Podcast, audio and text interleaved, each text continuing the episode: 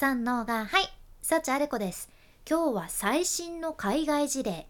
ターゲットを絞るっていうテーマでサクッとお伝えしていきます。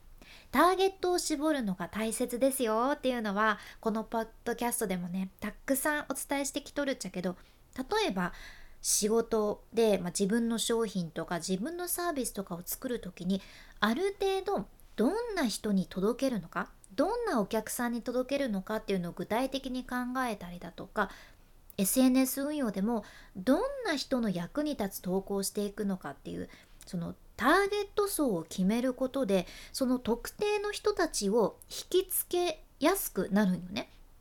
だって料理について発信しますって言ってるアカウントってやっぱりあまりにもテーマが大きすぎて誰にも結局響かないっていうことになるっちゃけど例えば夕方5時まで働いてるママたちに役立つ時短レシピを紹介しますとかなるとやっぱりそういうママたちには届きやすくなるんです。で私のポッドキャストなんかでも多分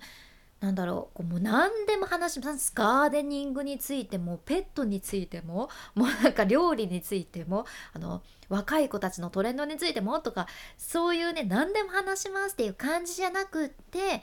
海外トレンドを知りたい人向けかつ特にビジネスに特化した海外トレンドを知りたい人向けに絞ってるからそういう人たちに届いて聞いてもらえる可能性がぐーんって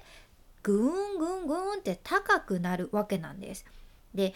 最近もまさにこのターゲット絞られてるなーっていうねそんな海外の新しいビジネスを見つけましてそれが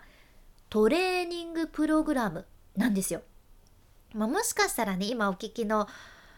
方の中にもジムに通ってらっしゃる人いらっしゃるかもしれんちゃけどやっぱりジムでねトレーニングプログラムを組まれてトレーニングをされてる人もおるかもしれん。ませんね。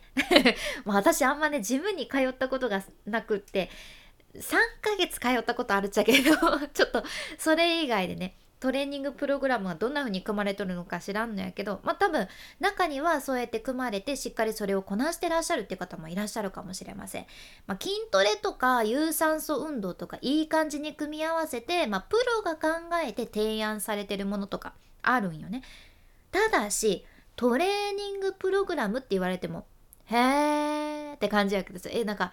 んなんか一般的なやつですか？っていう感じっちゃけどこれがねターゲット絞ってあってゲーマー向けのトレーニングプログラムなんですよ。ゲーマー向け。まあね、これ聞いても、へーっていう感じのね、人も結構いらっしゃるかと思うんやけど、もしリスナーさんの中にゲーマー、そのゲームする人がいらっしゃったら、多分ちょっとはね、今のこの段階で、え、ゲーマー向け？自分のためのトレーニングですか？とか、ちょっと自分にとっていい感じのトレーニングなんですか？ってちょっとだけ気になるはずなんよね。でこれがまさにターゲットを絞るメリットなわけです。で、まあ、具体的に紹介していくとこれがね、まあ、いろんなところが力を合わせて提携して作り出したプログラムになっててまずね GoMate っていうその海外のドリンク会社があってここがねゲーマーによるゲーマーのためのブランドっていうことでねゲーマーのその集中力を上げたりだとか持続的に活用できるようにされたりだとかもうそういったゲーマーがバランス取れるように天然植物由来のそんなドリンクを作ってらっしゃる会社なんですよ。でこのゴーメイトとあと元アルゼンチン代表のねセルヒオ・アグエロっていうサッカー選手とそれからデンマークの e スポーツ組織のねアストラリスっていうところこの3つが提携してゲーマー向けの新しいトレーニングプログラムを始めてらっしゃるんよね。でこのプログラムっていうのが、まあ、週1回のワークアウトになっててメンタルの敏捷性っていう、まあ、素早さを高めるトレーニングだとか筋肉の調整とかあと有酸素運動とかいろいろ含まれててこれがね全て e スポーツの視聴者向けに作られてるそうなんですよ。うんまあ、やけんゲーマーのえっと、怪我をするリスクを低くして、まあ、もっとねゲーマーがいいアスリートになれるように応援されてるもので精神的な健康そのゲーマーの心メンタルの健康を高めるために開発されたものなんです。うんまあ、とにかくねターゲットを絞ってあるのもそうなんやけどこれからもっと大きくなる市場に絞ってるっていうのもやっぱりこれすごいことでしてこの e スポーツ市場の売り上げってね2023年に1700億を突破すると予想されてるんです。これってねパンデミックも関係してて、まあ、世界的におうち時間がやっぱり増えたこともあってこの e スポーツの売り上げがね上がる要因になってるんよね。でそれもあって、まあ、ぐーんとどんどん伸びてるわけやけど日本国内で言ってもこれ着実に拡大しとって日本 e スポーツ連合によりますと2025年にはね180億円規模になると国内で180億円規模になると見込まれています。だからね、この市場にトレーニングプログラムを掛け合わせてるのがすごいって思って 紹介させていただいてるんですよ。で私自身インスタを取り上げると、まあ、インスタを始める時まさにこのターゲットを絞るかつこれから伸びると予想される市場っていうことでこの掛け合わせでうまくいったんよね。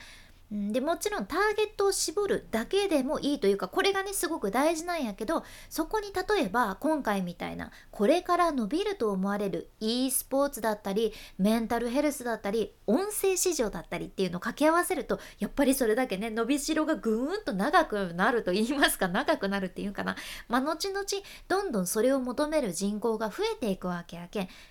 もっと伸びやすくなるわけだよね。なので、まあ、まずはそのためにはターゲットを絞る。